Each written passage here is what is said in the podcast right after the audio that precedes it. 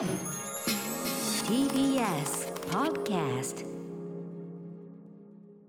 時刻は6時30分になりました。12月3日木曜日 TBS ラジオをキーステーションにお送りしているアフターシックスジャンクションパーソナリティのライムスター歌丸です。夏休みのうないアナウンサーに代わりまして木曜担当します。TBS アナウンサー山本貴明です。さてここからはカルチャー界の重要人物を迎えるカルチャートークです。今夜は IT 情報サイト PC ウォッチ編集長の若杉則彦さんです。はい若杉さんどうもよろしくお願いしますはい、よろしくお願いいたします。お願いします、えー、若杉さんですねまあこれあのリモート出演していただいてるんでそちらご自宅ですよねそうです。はい。前回もご出演いただいた時にねそのとにかくあの環境が異常に整いまくってるっていうかそのもう本当に、はいなんていうの？ストリーマーねあの実況者みたいな後ろがこう青い照明当たっててなんかおしゃれないろんなものがかかってて、観葉植物もあったり、ね、マイクも本格的ですね。そうですね。はい。うんまあ前回もお話しさせていただいたんですけれども、あまあこのあ僕そのえっ、と配信のまあ、うんえー仕事もしてまして、うんうん。でまあこのコロナ禍でまあリモートで配信しなきゃってええ。いうところで、まあちょうど引っ越ししたタイミングもあったので、はい。ならもう実質をスタジオ化してしまおうっていう感じはい。でちょっとうんこんな感じにしてみました。素晴らしい、はい、画質も最高でございます。ははい。い、ということで、えーぜひですね若杉さん今日はどんなお話をしてくださるんでしょうか？はい、えー、と今回はですね、えー長年インテルがまあ絶対王者だったパソコン業界に、えー手強いライバルが登場しているという話、はい、えーそれからまあ性能と価格、それから新型コロナの、えー国内市場への影響、うんそして、え3つ目がですね、えーコロナ禍で、えー花開いたデジタルエンタメ、まあ、この3つの出来事についてお話しさせていただきたいと思っております。わかりました。インテルでかいですねその話はね。うんはいということで後ほどよろしくお願いします。はい、Junction. 生放送でお送りしているアフターシックスジャンクション。ここからはカルチャートークです。今夜のゲストは IT 情報サイト PC ウォッチ編集長の若杉則彦さんです。改めてよろしくお願いします。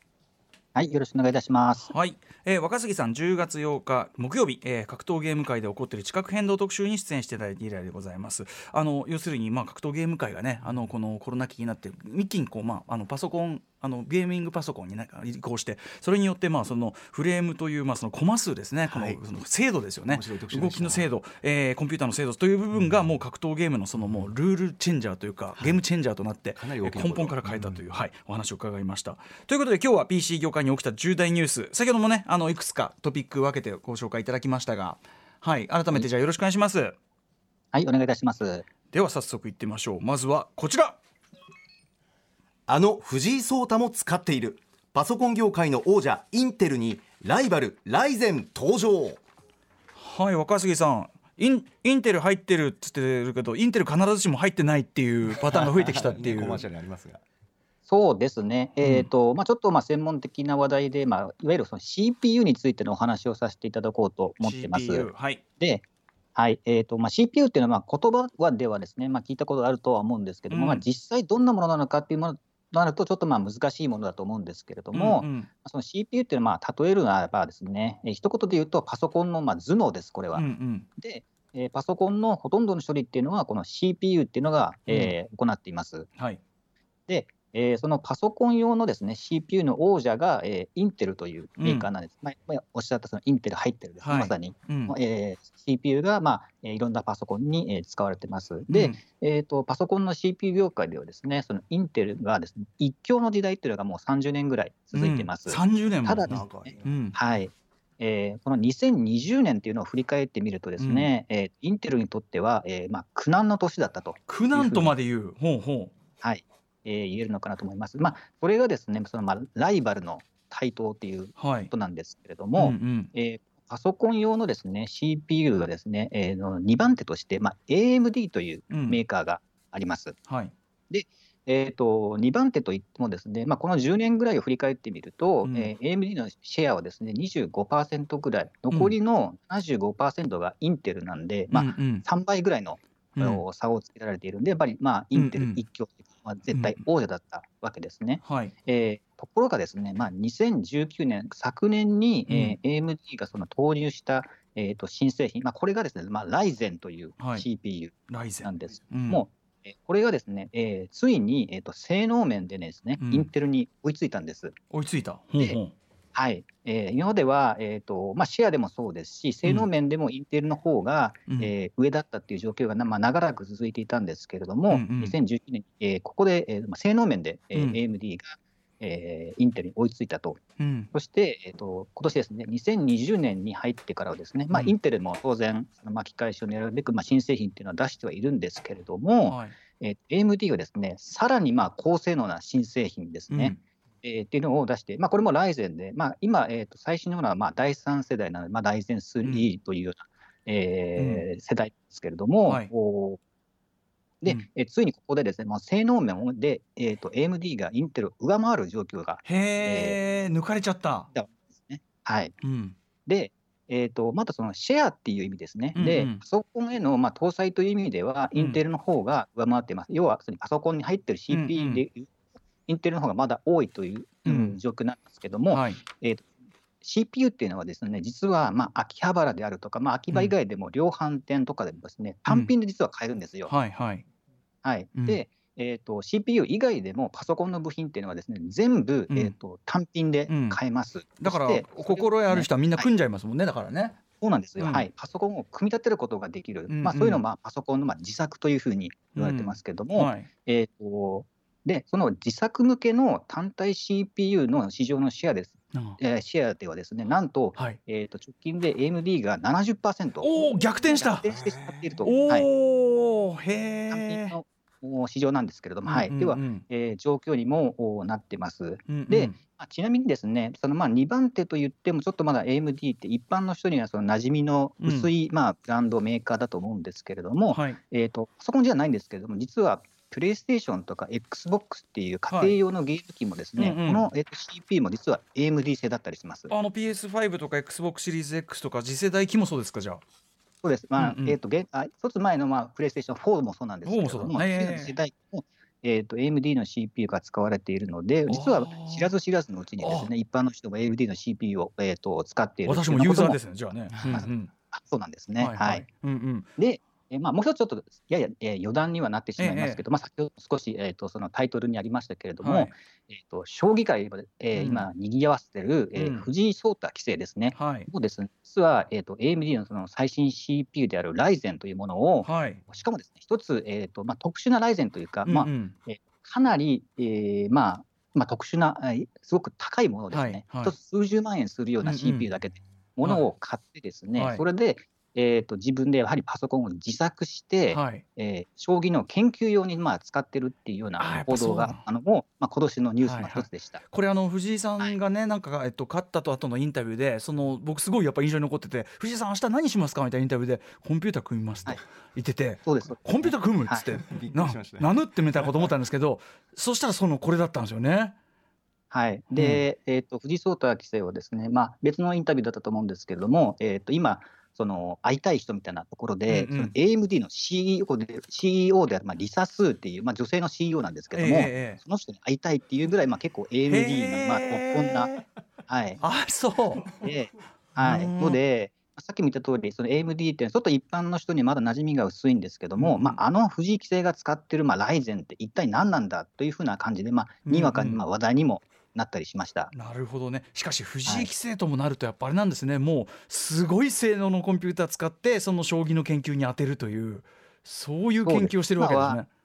はい。まあひあのーその棋士の方にもよるんですけども、そのうん。将棋 AI というのを使って、いろんな、まあえー、と譜面というかですね、はい。えー、と研究したりもしているので、そういうところで、えー、と藤井棋聖も使われているという話は、えー、と聞いてます。あらゆる手のあらゆる手の検討っていう意味ではねやっぱね思わぬところに行ったりするからねやっぱね。はい、はい。ということでなるほど。はい。うん、インテルのまあインテルにまあ強力ライバルというかライゼン登場で、はい。はい、はい。ですかね。ここから先はでもねどうあはいはい、はい。あごめんなさいどうぞ。あごめんなさい。はい、あすみません。えっ、とですね、まあ、えっ、と、ちょっとまあ、少し話題が、えっ、と、えっ、と、AMD 以外になりますけど、まあ、うんもう一つ別の、えっ、と、重要な要素としての、うん。インテル苦境というところで、まあ、苦難の年というところでですね、もう一つ、まあ、お伝えしておきたいのが、えっ、と、まあ、アップル、えーこれもまあ、有名な、えーパソコンメーカーですけど、まあええ、まあ iPhone とか、まあ、スマホも作ってますけれども、えっ、と、その Mac 用の、えっ、うん。と、CPU っていうのは、もうこれまでは、えっ、と、長らく、えーインテル製品だったんですけれども、これを今年、えっ、と、自社開発に切り替えたんですね。あこっちはアップルは自社開発。へえ、うん。うんうんはい。えーしかもですね、その Mac 用としては今回初めて投入したんですけれども、うんうんうん。性能がですね、インテル製品よりこちらもな高いというあところでこちらもまあは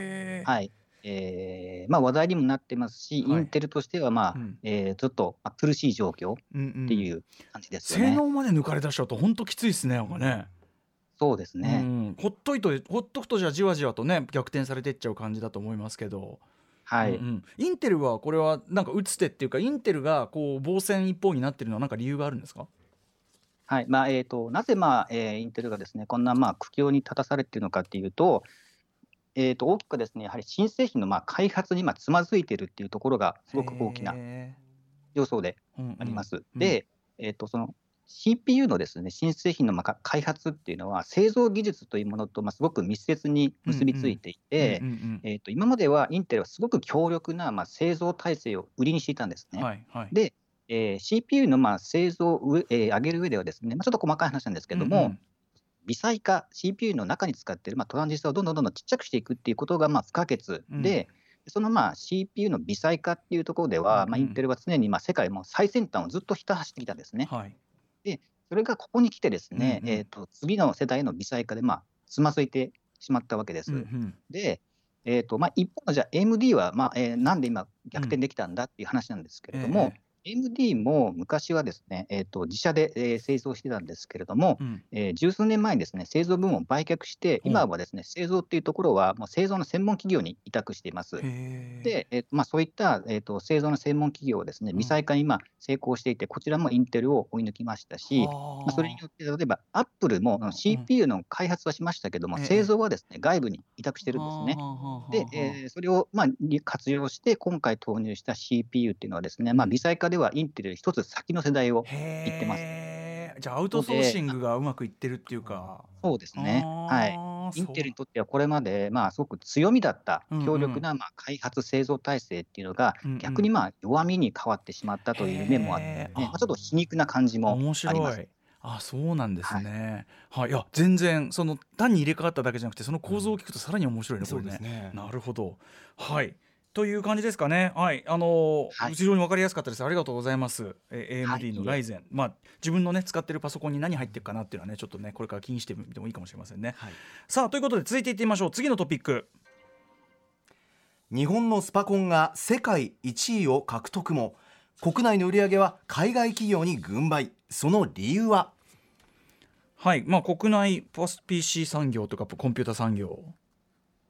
ですよね。はい。うん。はい、そうです。えー、とここからは、まあ、パソコン本体の話となります。で、えー、もともとですね、2020年の国内 PC 産業はですね、売れないというふうに思われてたんですね。えーというのも、うんえー2020年えー1月に、えーですね、えー今年の頭ですけども、うん Windows 7のサポートが、えー、と終了になったんです。うん。で、えー、とサポート終了がまあどういうことかっていうとですね、うんまあ、最近はいろんなまあサイバー犯罪っていうのがまあ増えていて、はい。例えばランサムウェアみたいなものですね、うんうんえー例えばそれはまあコンピューターウイルスの一種で、誰かのですねパソコンに忍び込んでですね、はい。えー、とユーザーの知らない間にデータを盗み出したり、うんあるいはそのです、ね、暗号化してですね、うんえー、と使えないようにしてしまって、うんうん元に戻してほしかったら金を払えっていうふうにデータのあだから身代金。をうんうん。はい、要求する。なんで、まあ、ランサムウェアとあ言いまして、まあ、日本の大手企業もですね今年まあそういう犯罪に巻き込まれたりした事件がねニュースになってますね。はい。うん。で、えー、と Windows 自身もですねそういうまあウイルスなどに対するまあ対策っていうのは盛り込んでるんですけれども、うん。サポートが終了すると、そういう対策がもうされなくなるんですね。はあはあ。ので、サポートが切れた OS を使うということは、うんうん。まあ、新手のサイバー犯罪とかに対してですね無防備になってしまうわけです。で、えっと OS メーカーもですねは、えっとサポートがまあ終了する数年前からその告知をしてるんですけども、うんうん。例えば中小企業とかだとですね、うんうんうん。予算の都合ですぐには買い替えできないよみたいなことになってしまうわけで、うんうんうん。ギリギリまで粘って、まあ、2019年、去年の末ぐらいにまあ買い替えたっていうケースがまあ少なくなかったわけですね。はいはい。うんうん。でまあ、そういということで、えー、と2019年のまあ後半にそういう駆け込み需要があったんですね、パソコン業界は。はいはい。ので、えー、と2020年は、まあ、その反動が来てしまうだろうということで、まあ、3割ぐらいマイナスになってしまうんじゃないかっていうふうに見込まれてたんですね。うんうんえー、とところが、まあ、うん蓋を開けてみると、まあ、コロナ禍によってですね、はいまあ、在宅勤務の必要性というのが生じて、うんうん自宅あ自宅で使うパソコンというのが売れたんです。はい。えー4月からまあ6月のデータでですと、まあ、企業向けこそですね販売は減ったんですけども、個人向けは4割も伸びたっていうのがあります。なるほど。うんうんただです、それ自体は業界にとってプラスなんですけども、うんうん。ここで注目したいのがですね、えーと、日本で売れたのがですね、うん、えー、デル、HP、レノボっていう海外の、えー、うん、海外メーカーの製品だったことです。なるほど。で、えー、一昔前まではですね長らく日本のパソコン市場っていうのは、まあ、NEC と富士通が2強状態だったんですね。うんうんうん、でも、えーと、4から6月のシェアを見ると、1位が HP、2位がレノボ、3位がデルと、うん、初めてトップ3から日本のメーカー名が消えたんですよ。はいはい。うん。はい、でまあ、今はまあ NEC と富士通と言いましたけども、まあ、細かくですねその両者のパソコン部門というのは、今はレノボというまあ海外メーカーに買収され傘、うん、えー、買収されてまあ傘下になっているので、はいはい、100%の日本企業ではないんですけども、それでもまあ国産ブランドがですね、トップ3から消えたということはまあ大きな変動だと言っています。うんうん、これはなぜなんですか？では、うん。はいまあ、その原因なんですけども、これはですね、まあ、調達能力というところに尽きるかなと思います。うん、はい、で、まあ、今挙げたですねそのデルのまあ創業者であるマイケル・デルはですね、まあ、PC 産業っていうのはものづくりじゃなくて物流だと見抜いてですね、うんはい、部品を自社開発とか製造しないで全部外部調達外部調達して、うん、えー、かつです、ね、売る時も卸問屋を通さずに直販するスタイルっていうところを使ってですね、うんうん、一挙に世界トップクラスの PC メーカーにのし上がりました。だから、まあ、や安く効率よくできる。うんそうですね、はい、で今でもまあ PC 産業で成功するにはですね調達力っていうのはすごく重要で、はい、えー、して、まあ、先ほどもですねそのインテルの話題をしましたけれども、うんうん、えーと、インテルがですね CPU の製造にまあつまずいた結果ですね、えーと、CPU が品不足っていうのが今起きていて、うんうんうんえっと、PC メーカーで奪い合いの状態になってるんですね。なるほど。パソコン作れないもんね頭脳がないから。そうなんです、はいで、えーと、その状況だと当然、まあ、CPU メーカーとしては、より多く売ってくれるところに優先的に製品を供給するわけなんですよ。うんうん、で、えー、その結果として、まあ、国内向けにしか、えー、出荷していない、つまりまあ規模が小さい日本のメーカーはですね、パソコンの需要がせっかく高まったのに、えーと、思うようにパソコンを作れないっていう状況になってしまって、えー、このシェアの逆転状況っていうのがまあ起きたわけなんです世界トータルでの市場規模で、そういう状況になっちゃったわけなんですね。じゃあ技術力がちょっと劣ったとか、そういうことじゃないんだ、はい、別に。えーとですねまあ、そういう点で言いますと、まあ、日本の企業、例えばちょっと、まあ、パソコンじゃないんですけど、スパコンですと、うんうん、えー、と今年ですね、富士通とまあ理研が開発した富岳っていうスパコンができまして、はい。うん、えー、とこれ CPU も富士通が独自に新設計したものなんですけれども、うんうん、えー、今年ですね、2期連続で世界一位になりました。うんうん、で、まあ、パソコンについてもですね、えー、日本のメーカーっていうのはものとしてはすごく良いものを作っていて、技術力はあると思います。例えば富士通はですね、えっと、モバイルノートだと世界最軽量のものを、まあえっと、過去何年も、えー、更新し続けて作ってたりします。ただ、えっと、技術力だけだとパソコン産業では、まあ、勝ちきれない側面ももありまして、うん、えー、まあ、そういった結果ですね、まあ、このコロナ禍に起きた突発的な、まあ、需要に応えられずに、まあ、海外メーカーに追い越されてしまったという変革が。起きてしまうどんな戦争においてもやっぱり補給ねそれは大事だというね。補給がなければ戦えないっていうね、はい、ことなのかな。なるほどなるほど。いやでもめちゃめちゃ分かりやすいです若杉さん。はい。さあ、はい、ということでちょっと最後駆け足になりますが最後のトピックいってみましょう。はい、うん、世界をこれが日本だ。VTuber の躍進とコロナ以降のエンタメ。はい若杉さん。はい。えー、VTuber、はい、うん、はい、あすみません。はいどうぞ。えー、ごごめんなさい。よろしくお願いします。はい、えーまあ、ちょっとパソコンからは離れるんですけどね、今年まあ僕が気になったところで、まあ、VTuber のまあ躍進っていうのがあります。うん、まあ、VTuber の V っていうのはまあバーチャルの頭文字で、えっと、生身の人間じゃなくて、まあ、CG キャラクターが配信者としてゲーム実況なんていうのをやってる、まあ、YouTube、あ YouTuber のことなんですけども、はい。うん、YouTube ではですね、スーパーチャットって言われる、いわゆるまあ投げ銭システムがありまして、うん、で、その投げ銭で稼いだ金額を集計しているサイトっていうのもあるんですね。うんうん、で、これで、えっと、11月時点で世界のトップ10のうち8人が実は日本人、しかも8人中7人が VTuber だったんです。へそして、えー、さらにそのうちのトップ5となると、この1年ですでに1億円前後の投げ銭だけで稼いでいます。うんうん、へで、まあ、VTuber が盛り上がっている要因っていうのは、まあ、いろいろあると思うんですけれども、うんうんえーとまあ、一つには、まあえーと、ゲーム実況とのまあ相性の良さっていうのもあるのかなと、うんうん。えーまあ、このコロナ禍でやっぱり外出ができなか,、えー、できなくなったことで、まあ、ゲーム業界っていうのも非常に売り上げが伸びました。はい、で、まあ、付随付随して、まあ、その実況配信とか、あるいはまあ視聴するっていう行動も、うん、えー、伸びたっていうのもあると思う、うんうん、あえー、伸びたっていうのもあると思いますし、うん、またまあパソコンもですね、まあえーと、ここ数年で、えーと、高性能になったことで、まあ、参入しやすくなったっていうのも、はいえー、あるのかなと思います。これちなみにそのトップのそのめちゃめちゃ稼いでるような人っていうのはどういう内容の配信をしてるんですか、